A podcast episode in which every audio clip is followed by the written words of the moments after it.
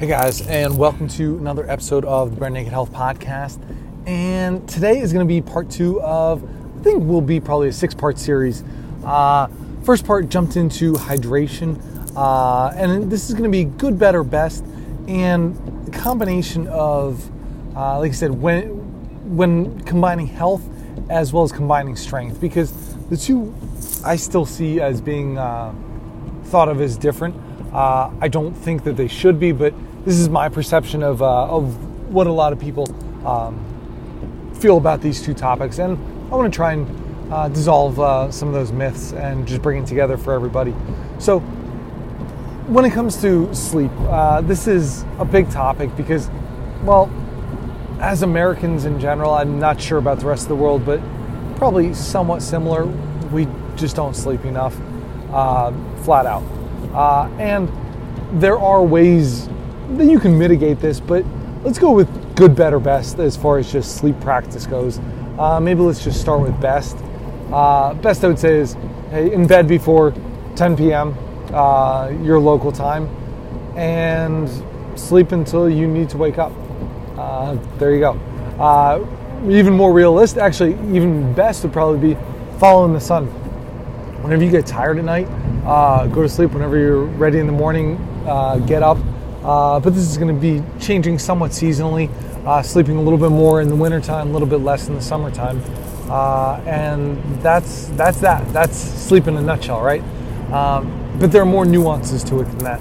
Uh, ideally, uh, we want to be cutting off, because we're in an electric world, uh, cutting off bright lights, screen time, really minimum of two hours before we go to bed. again, this doesn't always happen. Uh, but really, in order to get the most out of your melatonin production, uh, as well as your growth hormone, your testosterone, which, hey, now we're have everybody's uh, strength ears piqued uh, when I say growth hormone and testosterone. Yeah, uh, most anabolic thing we can do is to sleep, and bringing that into play uh, and, and getting that proper dosage of sleep as well as again, not just dosage, but proper preparation for sleep is going to be huge uh, with the gains that you're going to be able to make. Again, those gains in the gym aren't going to be able to be expressed with a lack of sleep. Uh, now, there are ways around this. So, the body is primed to sleep between about 10 p.m. and 6 a.m. Between 10 and 2, 10 p.m. 2 a.m. is more physical recovery between 2 a.m. and 6 a.m. is more uh, mental, emotional recovery, all of which are very important for not only health but strength as well. Like if you're not in the right state of mind, well-being, uh, your lifts, your performance, it's all just going to suffer. So making sure that getting that uh, spot in there is really going to be the ideal. Uh, I would really usually argue that earlier to bed is better. So when you don't, when you know that you have to go get by on limited sleep, uh, go to bed at nine, go to bed at eight, get up early. Uh, I always remember, and I don't remember what it was called. This is, I think I read this as a Charles Poliquin article uh, probably 10, 15 years ago.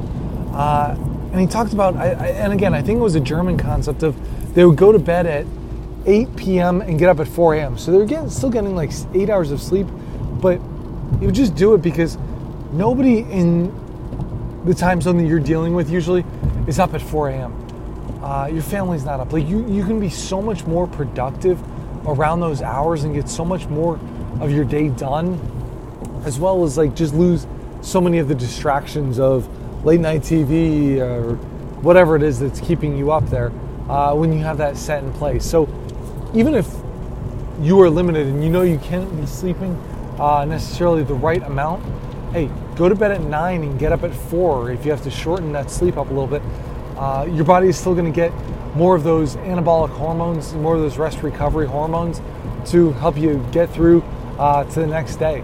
So I think that goes a lot for health too. I think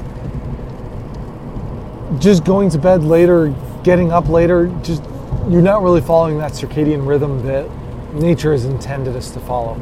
Uh, will some people still do better with that? Yeah, I'm sure there's still going to be outliers just like everything else. But as a whole, if you're not really finding what you want, that's that's where you need to look. Uh, the other things, I mean, sleep environment. I've talked about this before. Like, make it dark, get it nice and dark, keep it cool, uh, no distractions. Sleep and sex in bed. That's it.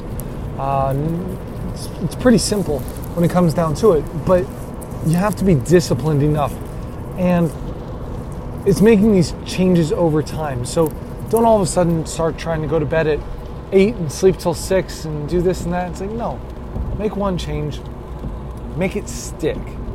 Once you can make that stick, then move on. First and foremost, getting to bed earlier. Easiest way to do that is every three, four days, go to bed another 10, 15 minutes earlier than you did until you get to your ideal sleep time. Okay, now once you have that, then maybe in combination with that, it's getting the lights off a little earlier and earlier. So again, I say the two hours before bedtime as the ideal, but you know what? An hour is still better. Uh, 30 minutes before is good. Uh, all these things come into play. Hey, maybe it's not that you can cut out uh, everything. You can cut out screen time an hour before. You still have to have some lights on in the house. Fine, so be it. You have those on for the last hour, half hour. It's all going to be better, especially the screens. Screens are very, very stimulating. You're better off just with a, a simple light, especially if you can just dim a light down. Uh, again, salt lamps, amber lights. Uh, simplest fix is amber amber glasses. Just put these big honking things over, and it doesn't cover all the skin receptors for light but it at least helps protect the eyes from the light. And there are tons of photoreceptors in there that are going to be, well, not as thrown off, for lack of a better term. And like I said, this is going to be a work in progress, but good, better, best. Hey, first, are you just getting enough sleep? Okay, once you're getting enough sleep, now you can start making some of these other small tweaks. And it's not only going to have dramatic impact upon your health, your strength numbers, again, without recovery, you're going to be tanking, or at least leaving something on the table. So always go strive for a little bit more, strive for a little bit more. Uh, and before you know it, like after you've made all these little changes, uh, when it comes to sleep, they just become second nature. Like there aren't going to be all these big fixes or anything like that. Uh, other things that I like to do around sleep um, are any type of mindfulness, meditation practices. Uh, if you have, especially any type of monkey mind where you just can't calm down at night, uh, those are going to be just simple tools that you can use. And I don't like hacks. I think of hacks as you being a hack and uh, just not at the top of your game. But use the tools, use the tricks of the trade, if you will, uh, to be able to get the most out of your sleep, get the most out of your recovery and strength, uh, and take that with you. You can apply this now to other parts of your life that we're going to talk about. We talk about in hydration, just making those little simple changes uh, along the way. With sleep, it's the same thing, and it'll start to compound. But another thing that I want, last thing I want to touch on here is okay, when you're limited with sleep or you always notice that you wake up feeling groggy, uh, I have an app for this. I think it's called like Sleep Cycle or something. I don't really use it much anymore because I'm pretty in tune with where I'm at. But to really help you get to be that in tune, uh, it, it, not only tracks like quality of sleep uh, supposedly, but I like that you can set it so that it helps you wake up around uh, sleep cycles, and hence the name of the app. But a sleep cycle typically lasts about 90 minutes. And this is how I like to think of sleeping. Like, I like to sleep uh, a lot of times around almost like a seven and a half hour range. A little bit more. that's why the eight hours still kind of works well for me, uh, or even a little bit shorter on that end, but not too much. Uh, or think about total cycles. Uh, so, six hour excuse me, six hours, seven and a half hours, nine hours. These are all around those hour and a half marks where you're still going to be getting four, five, or six sleep cycles in.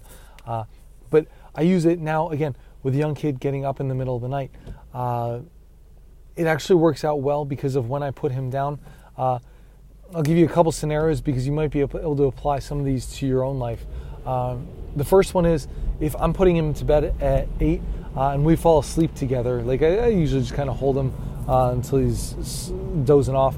Uh, if I fall asleep with him, which I often do after hard training days, like four days a week, I usually fall asleep with him. The other days, not so much. So those days, I'll fall asleep for about an hour and a half. All of a sudden, wake up, put him in his crib. I'll go into bed. Uh, and it works out nicely because about three hours after that is when he wakes up. So I've gotten one solid one, spark, broken up a little bit. I get two solid more, uh, and then after that, I usually wake up about two solid two two sleep cycles approximately after that. So I'm sometimes getting those five sleep cycles in on those hard nights, uh, especially of training, uh, which works out fantastic for me. Just getting that extra one in. Uh, but on other nights, uh, I'll make sure that I kind of time it up so that I try and get it, uh, or that I know the usual time that he wakes up around. So I'll try and go to bed about three hours before that. Uh, nah, that's not true. Sometimes actually four and a half hours. Uh, but then I know that I'm going to get another uh, two hours or so. I think I screwed up on that first one uh, that I told you guys. Now that I'm thinking about it, uh, usually it'll be again an hour and a half. Then I'll get three hours to four and a half hours. So I get either two cycles in before he wakes up or three cycles, depending on what, and then another two or three afterwards. Uh, again, this all depends on what your sometimes kids or just significant others, whoever it might be that lives in the house. Um, but I'll try and get like five sleep cycles then on a night where I'm not training. So uh, I try and go to bed at about four and a half hours before I know when he'll get up, which is usually something like right away after I put him down. Uh, but then, uh, well, half hour or so, because uh, you usually get a couple hours out of the first time that he goes down.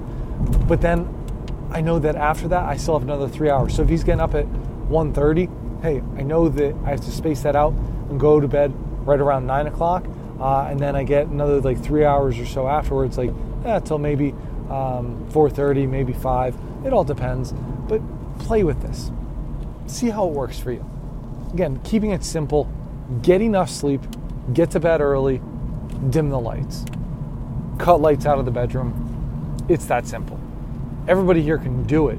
Now it's a matter of fact of whether or not you want to make that commitment to really getting good sleep, better sleep, or the best sleep uh, to not only recover and get stronger, but also live the longest, healthiest, happiest life you can. So, hope this uh, hits some points for you guys. Uh, and again, go out and make those changes. Right now, when I'm releasing this, it's winter time, so get a little bit extra sleep. Your body's going to thank you for it. And make sure to tune in part three uh, coming up soon.